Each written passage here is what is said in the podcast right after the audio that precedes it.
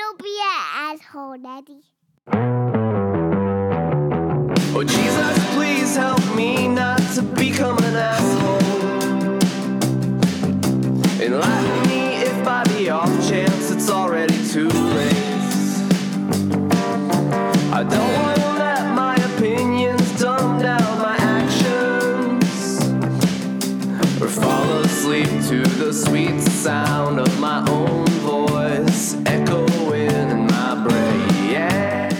Hey, everybody, welcome to episode 20 of Recovering Asshole, the podcast where we unpack the invisible knapsack of privilege and figure out we're in this for the long haul. Hey, I'm your host, Dr. Randy Blazak, back after a long break.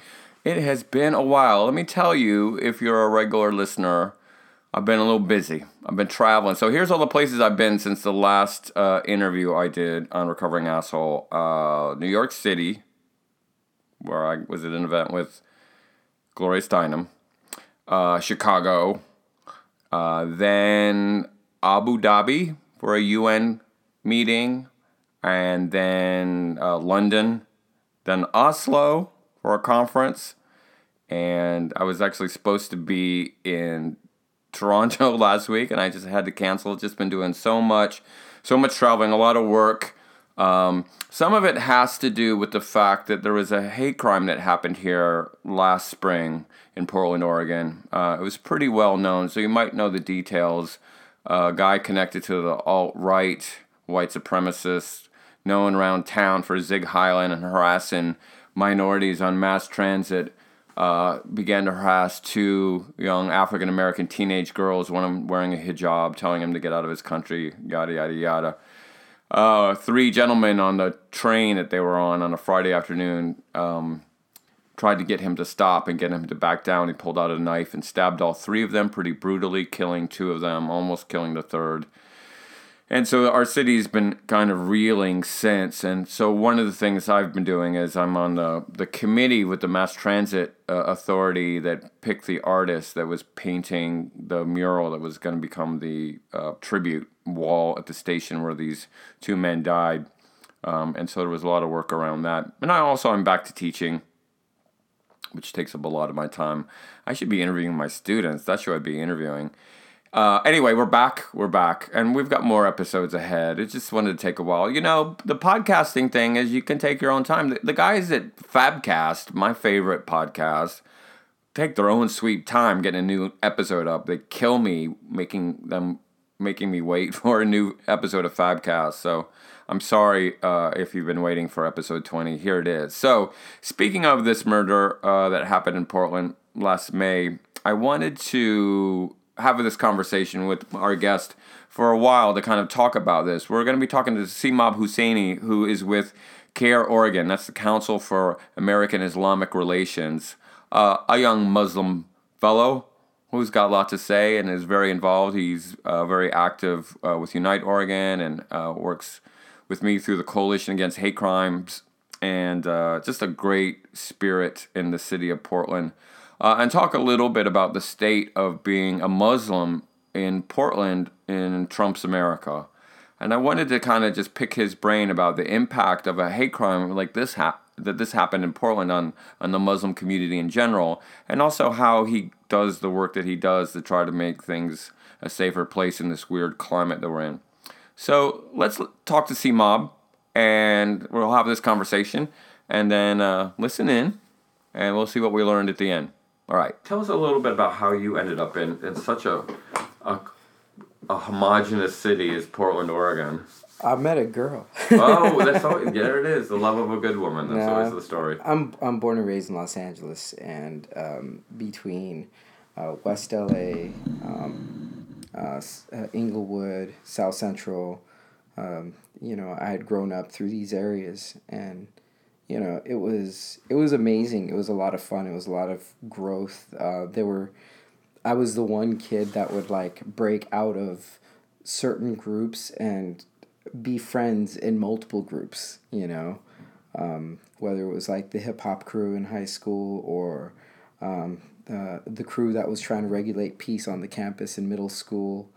Uh, or the, the crew that was always ditching and stuff like that or smoking out or whatnot um, uh, to just uh, uh, uh, to different crews that was just my, uh, my neighborhood Muslim peeps that we played a lot of basketball with. Um, uh, to just my best friends who I consider my brothers, you know, that we kind of grew together in Inglewood. Um, and we're still a tight unit to this day, like over 20 years later. It's crazy saying that. Yeah. it's like, doing that more and more. No, shit, I'm old. but yeah, man, I mean, growing up through that, I think, you know, I always had a sense of justice. Like, you know, my parents, they were very much scared of the community that they were living in. Um, we didn't have a lot of family around us. Scared in what way? Well, you know, um, it was unknown. It was unknown to them, right? Like my dad comes from India, uh, raised with the silver spoon, but lost everything. You know, um, joined the British Army uh, or Air Force just to just to leave India, um, and um, and uh, eventually met my mom in in, in England. Uh, my mom is from the Fiji Islands. You know, uh, an island girl. Uh, not a lot of privilege, but still a lot of love. You know that she grew up with. Well, I guess a certain sense of privilege. Her her brothers became very notable pol- politically on the good side of things, like uh, where the the tribal uh, aspect of Fiji really respected my mom's side of the family, which was hard because there was some issues regarding uh, land ownership, and a lot of the Indians were starting to become majority stakeholders in land ownership. So there's a lot of politics involved with that. My mom's side of the family, they were they were they were the peacekeepers, you know, as far as that side of the community was concerned. So some political activism there, and um, some social consciousness as to where my dad comes from, from Hyderabad, India, and then these things kind of put together. Um, allows me to understand okay well it gives me a sense of being like i've always had a certain sense of like wanting to fight for what was right. Being the skinny little indian kid with the weird name who dressed funny and being the one picked on you know for standing out uh, if, uh, for standing out to learning to fight for myself uh, to getting the respect of my peers and my friends in my neighborhood. Uh, but it being a very scary thing for my parents because they come from wildly different places where they were born and raised within their own community, Indian community, uh, very, very thick and heavy in India. Moving into England for my dad, uh, he was still very very well amongst his Indian community and his white friends. Uh, you know, it was it was it was pre it was it was an easy merge. You know, uh, for my dad. Uh, my mom, growing up in this really wonderful island with a network of uh, like one of 13 children, you know, um, and uh, being the, the youngest of the three daughters. Um, and and um, so there was a lot of beauty and privilege in growing up with that, but also closeness in a network and not a lot of diversity, so to say, that they had to deal with, other than, you know, when they both left their homelands and met in England eventually. It was, you know, the westernizing the philosophy of being westernized was romantic to a lot of people coming from these foreign countries and so you know there wasn't like what we see today the whitewashing of things is what we consider now um, so when they came to america eventually after getting married and having my sister in england when they came to america in the in the early 70s um, they moved into a neighborhood that was pretty awesome in west la but then after having me and um, my dad had to go back, uh, leave the country because he was working for a shipping company, Maersk Line. He was gone for about a year. Um, we were in West LA, and it was nice, cozy, comfortable. Um, but I was a tiny little kid. I was like three, four years old. We had to pack up and leave. My my dad couldn't sustain paying for both places, and he had to stay in UAE longer. And so, we pick up and we move, and we go to uh, UAE Spend 10 months in Fiji uh, on the way there, which was excellent. I remember Sure. every bit of it. Um, and then we lived in UAE, and I came back when I was 11. When we came back, wildly different. The same West LA was starting to get a little bit rambunctious. Um, it was, I was older, maybe it didn't change. Maybe a lot of the kids uh, uh, grew up and there was more uh, than a little kid would be subjected to. Like at the age of four or five, I'm coming back like 9, 10, 11. Well, I was 11 years old, coming back at that age. And my parents were very afraid. Now I'm socially working amongst these kids that they of completely different social backgrounds, you know, you know black kids, Latino kids, uh, some Filipino kids in the neighborhood as well. But just the diversity, the melting pot of it happening out there. There was a lot of stigma, a lot of a lot of stereotyping that my parents were uh, using that they were that they had accepted and wasn't wasn't good and they were telling me these things but i have to still walk out the house in the morning walk to school about six seven blocks eight nine blocks whatever it was and i'm and i'm catching up with friends along the way that are of these backgrounds that my parents are afraid of in a way you know then i'm walking back home with these kids my parents are still at work and so I'm hanging out with them in their house and their parents, and I'm seeing the beauty. So I'm seeing that they're wrong. Can't really sell them this. It's Mm. they're not buying it as easily, and you know it comes from a good place, you can say, but at the same time, it was ignorance. Yeah. Sure. And I'm seeing this, and I saw this, and it it made sense to me, and I and these and and then you start putting together your own parents' background at a very young age because you still want to respect your parents. You want to know where they're coming from and you want to see why where they go wrong so you can have sympathy for them and stuff so these things happen i get this i feel like that developed uh, this sense of understanding you know between cultures and where we go wrong and how easily it happens and then i had to grow up and get a job and start working and not worry about any of these issues worry about taking care of myself and then i moved up here with one of those responsible jobs that i had and we were opening an office, a satellite office here in uh, Portland about 16, 17 years ago. It's where two years, uh, at the end of two years, that's where I met my wife. Uh, we hired her, and then she came back to Southern California with us, back to our main office. And we were pretty much together since. So this July will be 15 years. Yeah. So Wow. that's my long story Wow. about how I got here. What, what was your what was your uh, idea about Portland before you got here? I mean, what did you think Portland would be? I had no idea. Yeah. Had no idea. It was fun. It was an idea not worrying about the social makeup of it, but just a different place that was way different. When I came up here for work, um, you know, I, I wasn't like the traditional Muslim.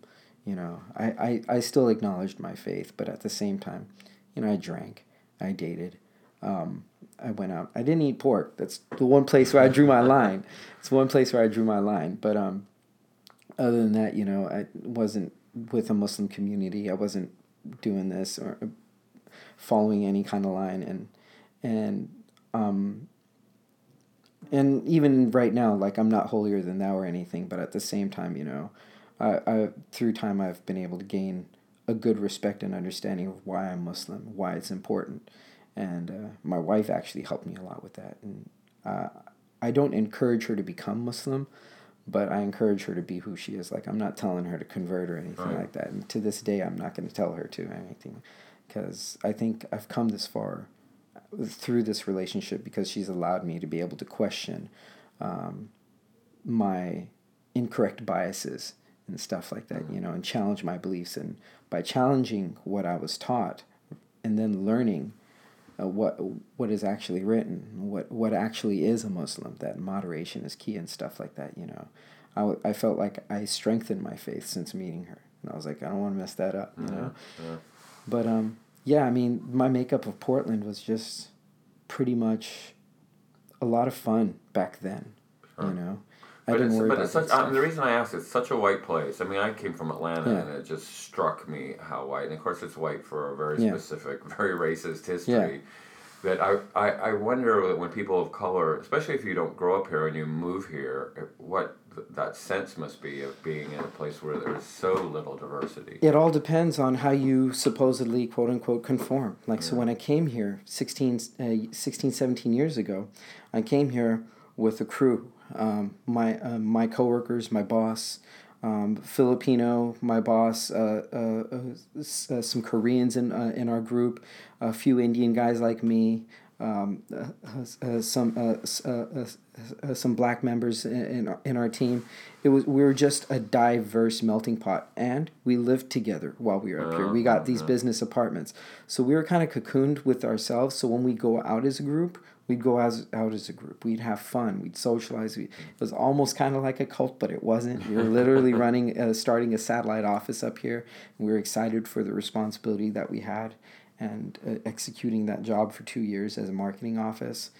Um, so it was a lot of fun, but at the same time, it allowed us to kind of still be a little bit insulated. There was one time where uh, we got pulled over and for absolutely nothing absolutely nothing. And it suddenly threw me back to my days of like cruising in la like you know i'm slossing in rimpom with the homies. We're in the we're in the volkswagen. We're cruising down the street.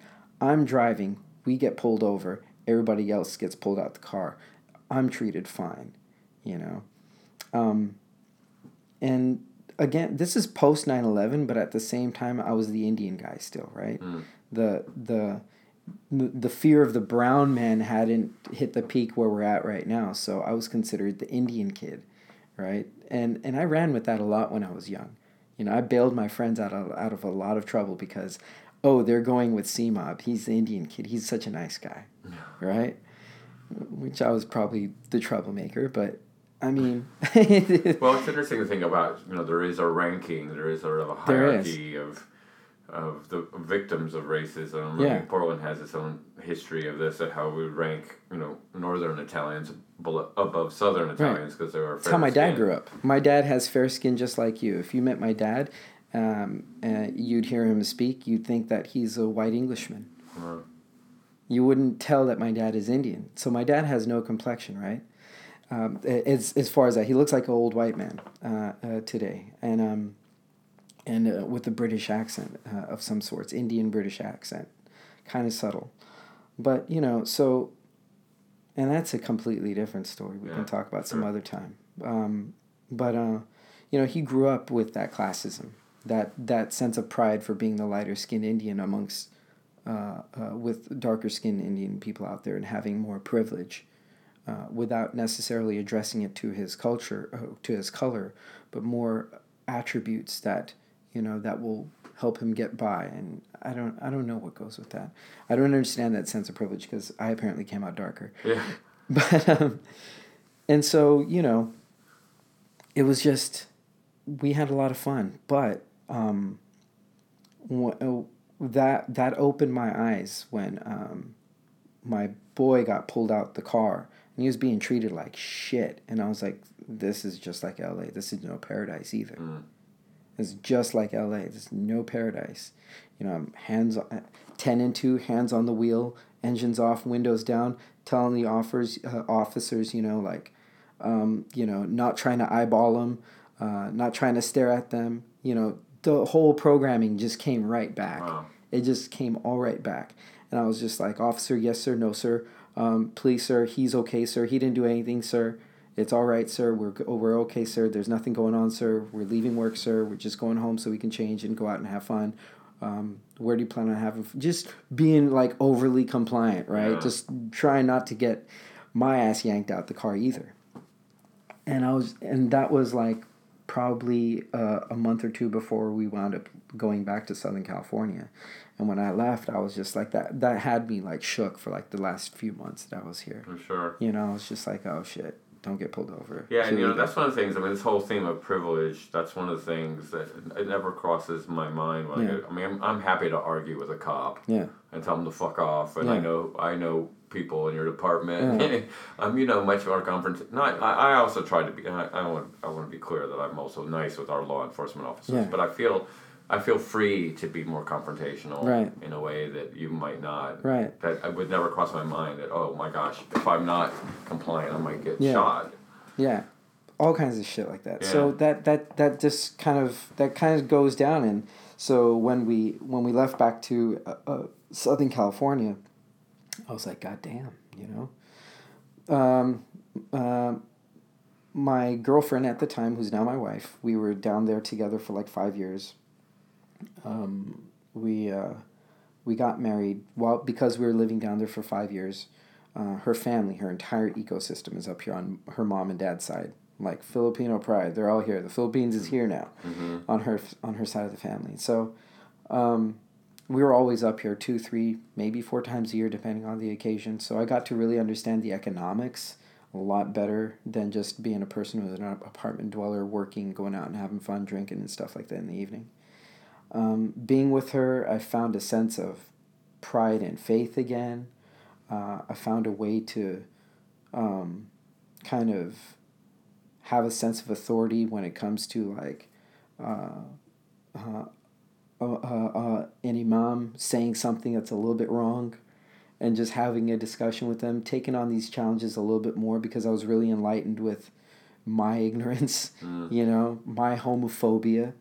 Uh, you know, uh, it was pretty bad. I didn't realize like how bad I was when it came to like um, uh, saying saying fag and stuff like that casually, you know, as if it was fine. And you know, she loved me. She really respected me and loved me for because she saw who I was. But then she also saw these things that she was like, "You got to get rid of this shit. You you It's got so to interesting, you know. I just um, I just presented this paper about women leaving, helping men leave the white supremacist movement. It's sort of a similar thing. Our Mm-hmm. women are kind of more in touch with the our oppressive nature, Yeah. because as women they experience it daily. And, Yeah. But if they love the person, they can they can. I, you know, I hate to say that women save men because that's not their job, but can talk some sense into us. It's kind of tiring for them, I think, that yeah. that they do have to kind of take on that role at times, you know, um, and, and and I found a lot of pride in that, and then, and then she wound up like using examples of Muslim women that that she I was kind of introducing her environment due to the environment of me being Muslim, you know, um, just kind of like introducing her to different people in different places. She was talking about how in control they are, you know, over their households, over their men, and she related to that. She got along with that, and then I started kind of peeling back the the the patriarchy, you know, and I was like, and and I was like, wow, man. Yeah, we really fool ourselves into being in power, right? I've heard that before. So- you think you're in charge, but you're not actually. You're, but you're charge. not. And so it was just really enlightening. It was a growing. It, she was just. I was maturing faster than the speed of light just Wow. by just by being with her. That's cool. And uh, and so yeah, I mean, because we had that familiarity coming up and down to Portland all the time, we understood that economically, if we had children, it'd be easier to live up here. Lo and behold, after we got married, we had our first daughter. We're living in an apartment in Southern California, and it's not working. We're not, We want more kids, and it's not going to happen in a six hundred and fifty square foot apartment for Yeah. eighteen hundred bucks a month. You know. That's crazy. So that's we packed bags. We came up here, and when we came up here, uh, my eyes were a lot wider. You know, in that span of five years that I was with her, a lot had grown in me. You know, and I saw, started to see things a little bit better. I was a lot more devout about my faith. I wanted that responsibility to be able to be part of the community, to do something, you know, and help people see things a little bit uh, progressively, you know Sure. and and because I think through that there's a way to be able to bring communities that are tend to faction off in their own sects. Yeah, I mean, I think this is one of. I mean, certainly you have to deal with it more than I do, but there is such a, a narrow scope in the non-Muslim world, world about Islam and and the, the tenets and and you know the belief and the fact it's just as diverse as any other faith in the world, right? Right. You know, they get sort of one image from the six o'clock news or from Right. Rush Limbaugh. Uh, or Neil or Mike Savage, they get sort of one particular picture of it. In Right. fact, there's this incredible variety of voices, just like there is in the Jewish community and the Catholic community. I mean, there's just across the board, Yeah. um, and it's always helpful to be reminded of Right. that because the the outside world sees it as this very monolithic Right. one thing. Right. In fact, there's a wide variety. When I talk to people about uh, feminist Muslims, they're like their jaws drop. Right. Yeah, there are feminists. There are a lot of Muslims who are feminists and feminists who are Some Muslim. of them are flying fighter jets for their countries. Yeah, right, right. Um, I'm going to talk about this thing that happened in Portland and kind of the impact. I mean, now that we're talking about being in Portland. So, we do know that after 9 11, uh, hate crimes against Muslims increased by one measure 800%. I mean, it was just sort of this thing that came out of the blue. Um, and then, you know, kind of leveled off a little bit. And then, you know, over the last few years, we've seen this ramping up of hate and rhetoric. And then we had this incident in Portland one year ago on the Max train, which was the victims were white males, but it started as kind of an anti Muslim, anti immigrant attack. And when we when these things happen, we know that the it's not just the victims that are impacted, the immediate victims. There's like ripples that go out. Yeah. And if you could take us back a year ago to your experiencing, you know, how you heard about that attack on the train, and then what what you saw it do within your family. I'm imagining within your family it, it had an impact, but also within your community. you know, I met I met Zakir last year in February, and it was just a chance encounter. Um, I'd been looking to see some kind of civil liberties protections for Muslim um, hit the ground here in the state of Oregon because yeah, the problems it was really getting out of hand, especially the fact that the administration was going to change to what it is now. Yeah. It was incredibly frightening incredibly frightening. It was like, okay, well, they say it's going to get worse before it gets better, and it's not gotten worse yet. This is the build to that, right? And that's that was my that was my my worldview at that moment, and still is kind of. And um, so when Zakir and I met and we started talking about doing this, and not sure if it would be CAIR or not, or if it'd be something that we would build, but it was it definitely centered around the idea that this is the only camaraderie that's been working that's actually looks like it's going to provide a solution he and i. Like we're asking each other questions we're finding the answers. I found finally found somebody that's willing to jump in there you know and ask these same questions. And and and with the background that he has i was like this is not chance actually. This is a blessing right? Like i've been praying for having a guy like this to come around. And um two weeks before the stabbings happened we had already talked to CAIR um, and they were they were like, okay, there were several parties that were interested as far as and CAIR's trying to figure out, you know, how they would go about it and who it would who it would be. Um, and Zakir and I were like, well, we're not necessarily going to wait. You know, when something comes up, we're going to take it on, even ourselves. And there was an issue that took place in Eugene, two weeks prior to the stabbings, um, where a guy barged into the mosque, threatened people, threatened their lives through the women and children side. So literally, he's actually threatened the lives of women and children. And it's two weeks even before Ramadan starts. And terrified the living hell out of these people. Tries to come back the next day, walking through a park, gets caught up with people because this man is just distressed and he's aimed and he's ready to go to this mosque again to fulfill supposedly his threatening promise or whatever it was. And gets caught up with parents in the, in there and call uh, cops get called on him right when he's before he gets to the mosque cops intercede and get him that case goes kind of but that's when Zakir and I were like we're not going to let it just come and go we're going to let the city of Eugene know that there's going to be a Muslim presence that's going to sit on top of them uh, we uh, so Zakir got on top with the DA um, started we started communicating with the uh, Eugene police uh, department. Um, so their DA, the Eugene police, talking to the victims, uh, getting everything, getting an understanding, getting a frame up of everything, basically kind of doing uh, an informal intake of events, putting everything together, wrapping it up, and then representing to the DA saying that, look, you may be getting some aspects of the story. Here's a complete picture that we can help you with. So we proved to be kind of assets in a way where we weren't confrontational, but we were saying, look, this is going to be happening from now on, right? We're going to be organizing behind any kind of hate crime that happens against Muslims. Um, or those that are targeted to be Muslim. You know, if a person is approached uh, and targeted because they're thought to be Muslim, but they were a Sikh, we're going to be there for that, right? so So, counts. so we we wanted to start casting that presence, and we did it. And we, uh, I would give a lot of the credit to Zakir. His direction was amazing, and we laid that stamp.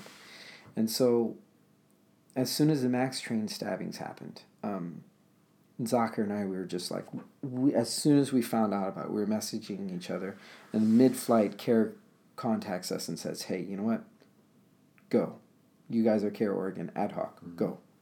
You know, we're like, cool. Now we felt like we had backing of a national So the organization. national, the national, National backed us. They Yeah. said, okay, go ad hoc, uh, your CAIR Oregon ad hoc, go. That's it. You guys are it. You guys are doing it because they saw what we did with the Eugene um, uh, uh, hate crime. And so that's where we kind of uh, got in. And I got to admit,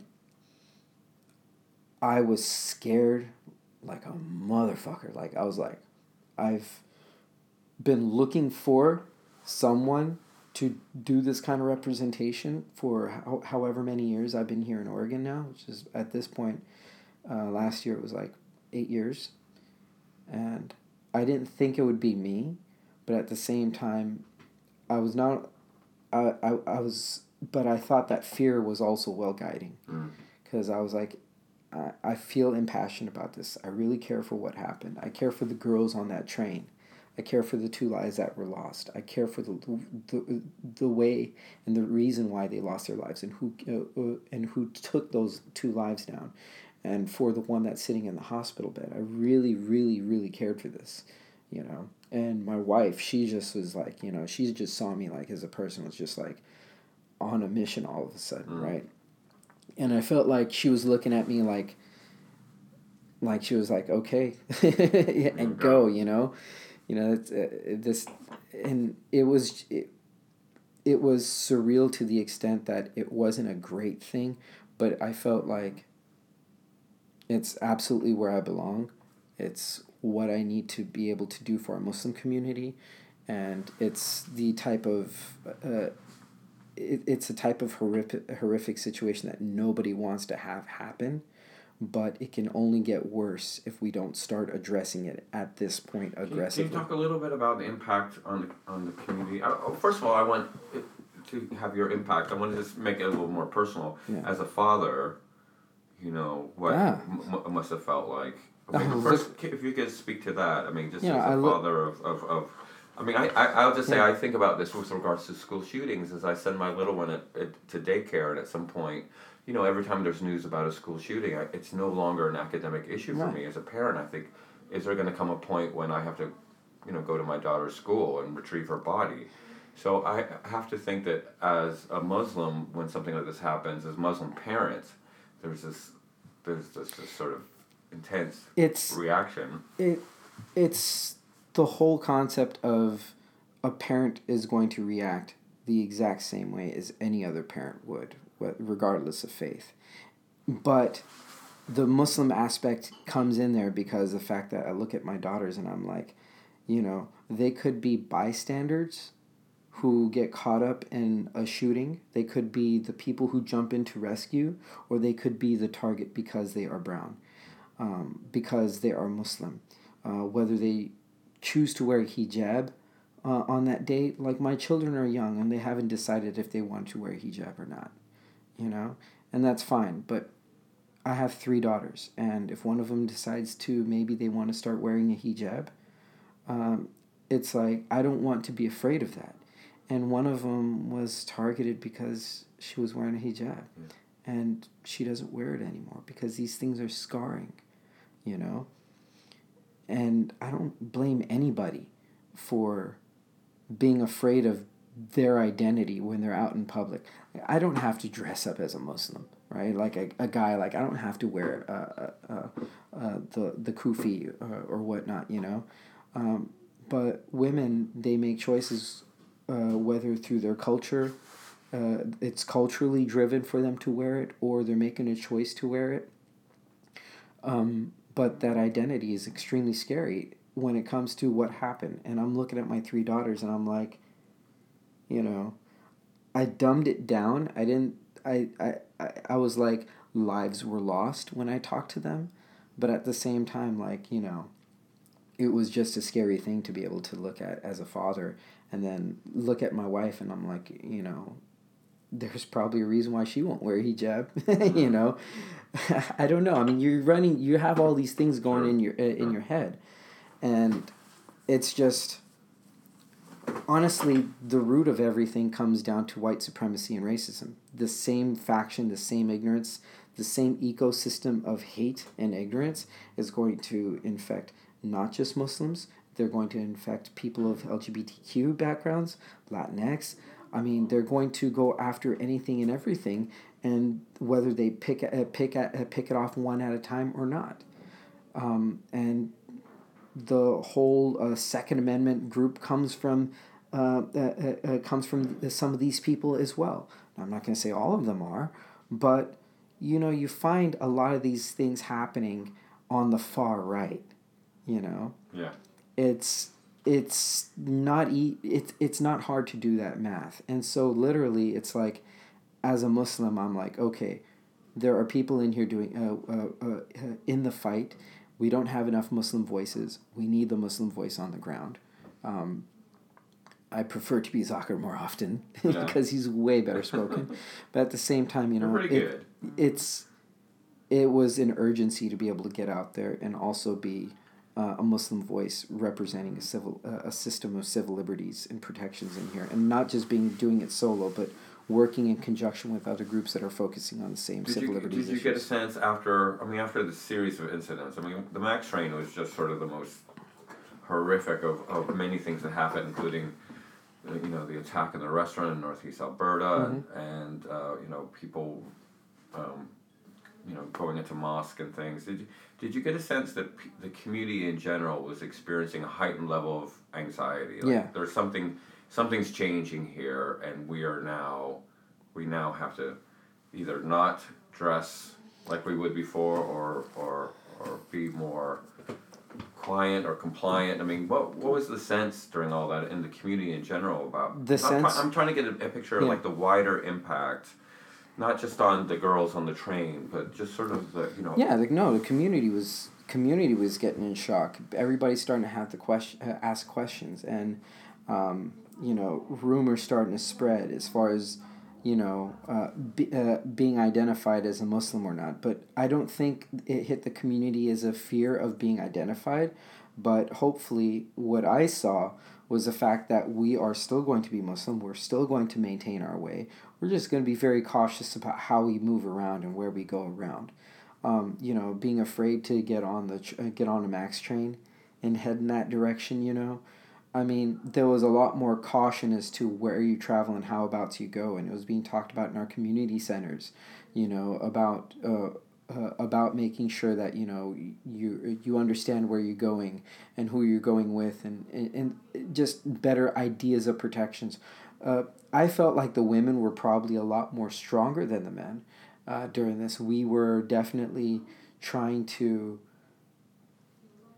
look at an issue and see, uh, and, and at least personally for me, I can speak that we're seeing like, okay, well, uh, this has happened. Uh, it's it's pretty horrific, um, and worrying about our women, worrying about uh, uh, about the kids that would be identified as such. But the women, they're the ones that are wearing the hijabs, and they're like, you know, they're soldiering on. They're like, you know, we'll we'll be fine. You know, I just there was great solidarity, but also at the same time, the thought of caution was going around. Well, I mean, the reason I, The I- community was, the community was having a big conversation at that point. Sure. It's a conversation that they didn't have for a long time. Probably, Yeah. maybe not since 9 11. Well, that's the sense. So I, I've done a couple interviews around this uh, with folks in the in the Muslim community at, at MET and a few other places, and the, the kind of general response I get is, you know, there's always been this, you know, notion that you're you could be a target at any time, but it just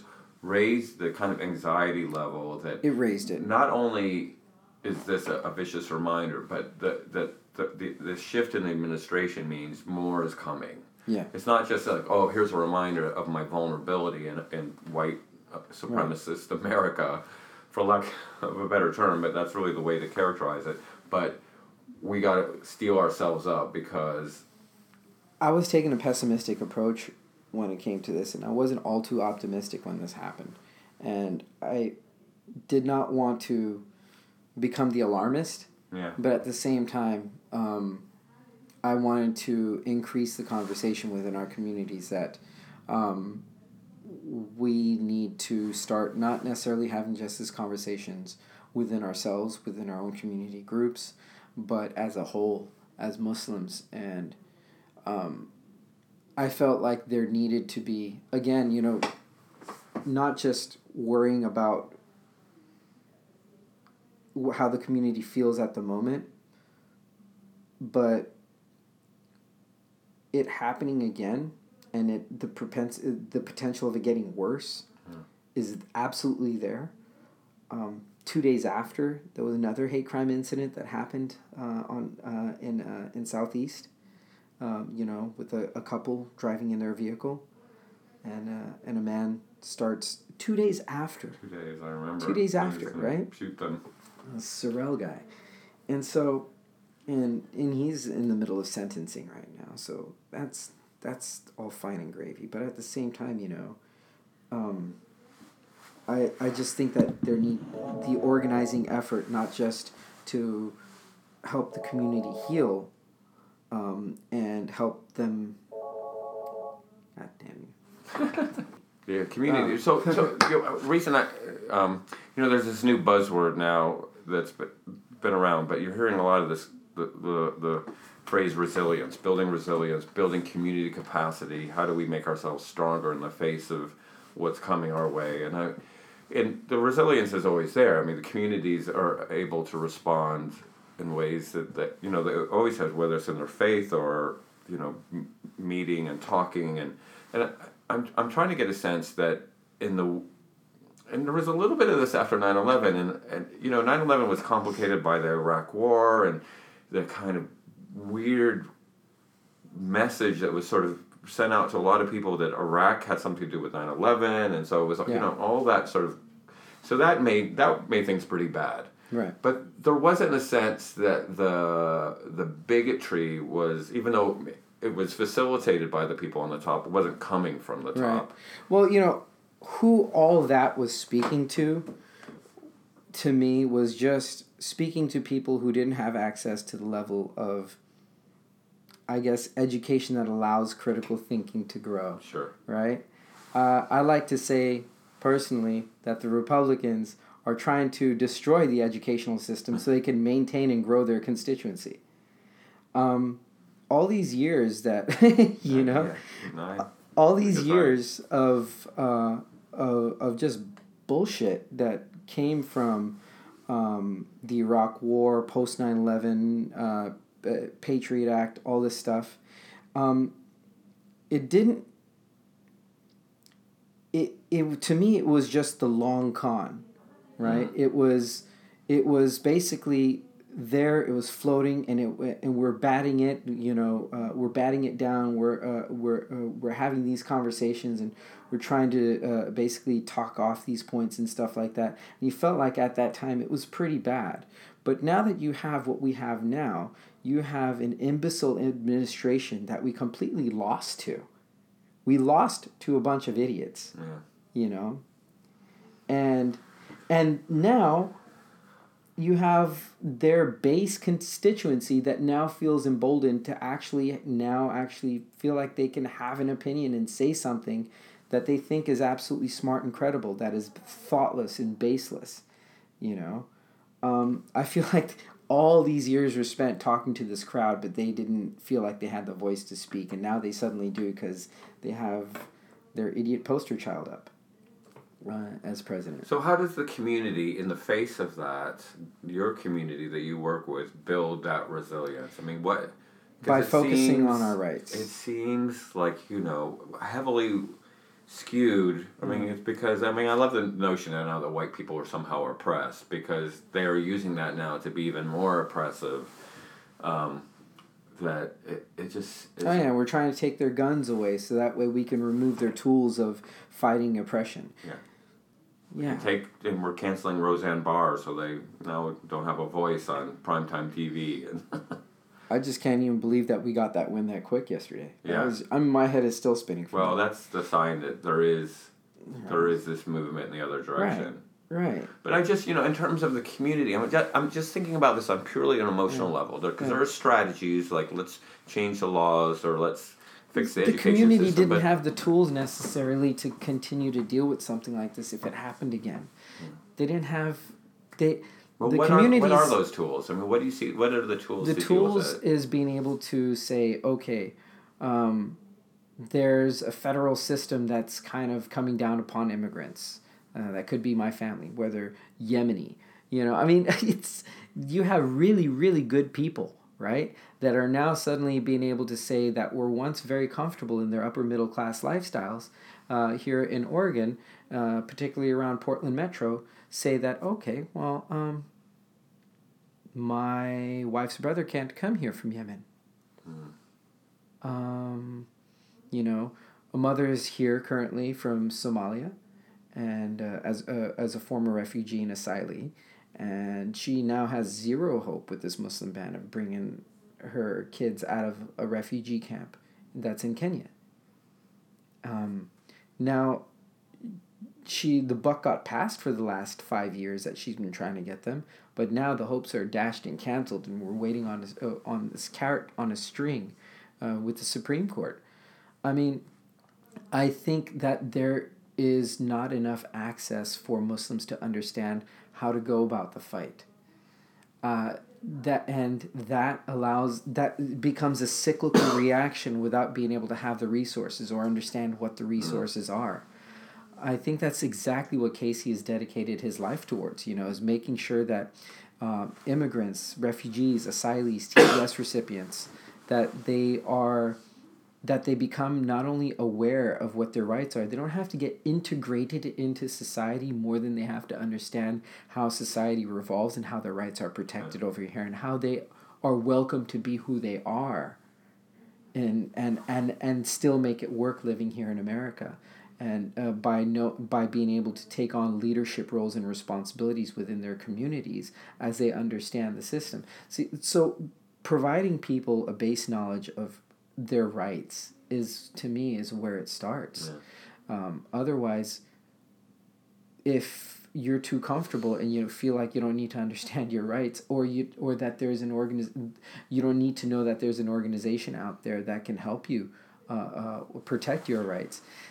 I I understand the emotional aspect of things. I may not be describing the emotional aspect of it well enough, simply because I'm really excited about the aspect of providing that solution to the community. The emotional aspect, these people are going to be impacted again if nobody's there standing up for their rights and then going out into the communities and doing know your rights for these specific communities. Know your rights workshops have been going around for a while. Deb Kolodny does amazing work with that. As many people do amazing work with Know Your Rights workshops. ACLU does amazing work uh, with Know Your Rights workshops, but it doesn't. But it'll connect to communities that probably want to know more about their rights that already are already familiar that may th- that aren't necessarily threatened. Um, white, I see a lot of people, white people that were in the recent Know Your Rights workshops and stuff like that, for instance, right? But where is that happening with Muslim communities here in Oregon? You know, where is that happening with refugee and immigrant communities here in Oregon consistently? Where and providing leadership development and training for becoming community organizers. Where is that happening in these communities? And I that's what's between Zakir, Casey.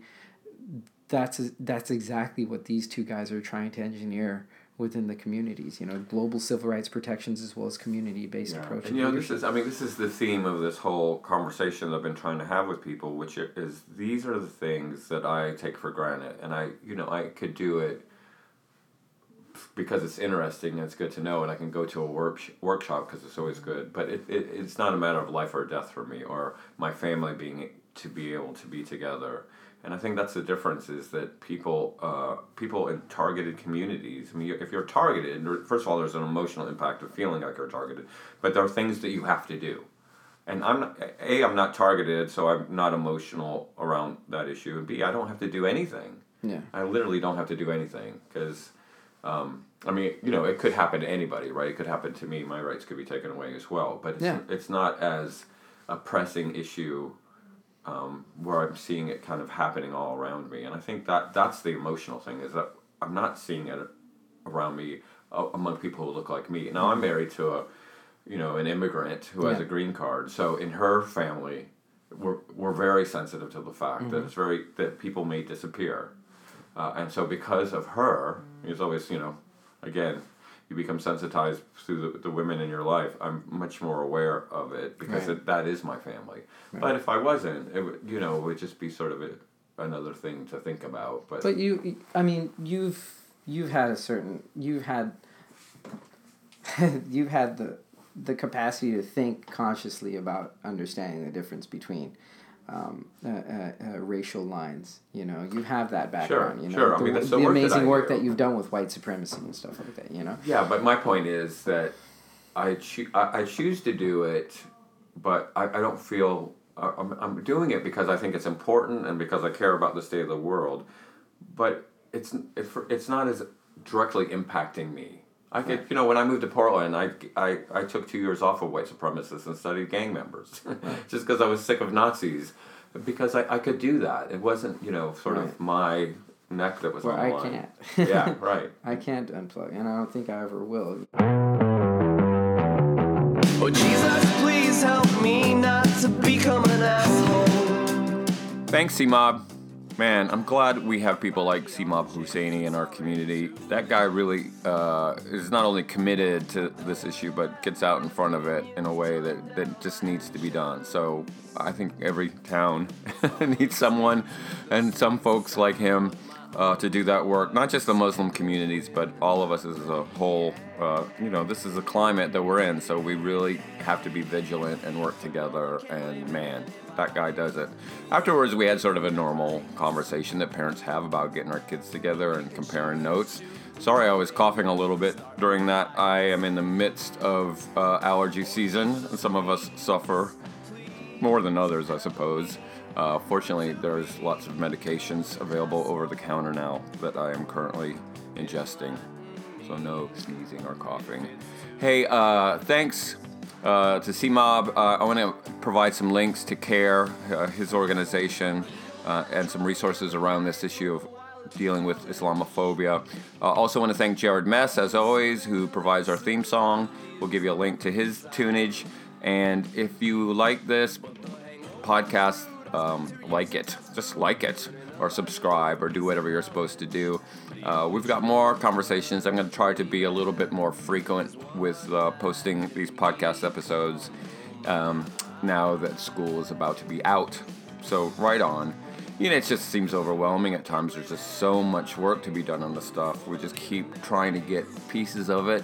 Like this podcast, I, you know, every time I do another conversation, I feel like I get another piece of the privilege puzzle worked out but it, it is a long haul. But don't worry, you know what I like to say we're all works in progress, so let's get to work. Enlighten me if it's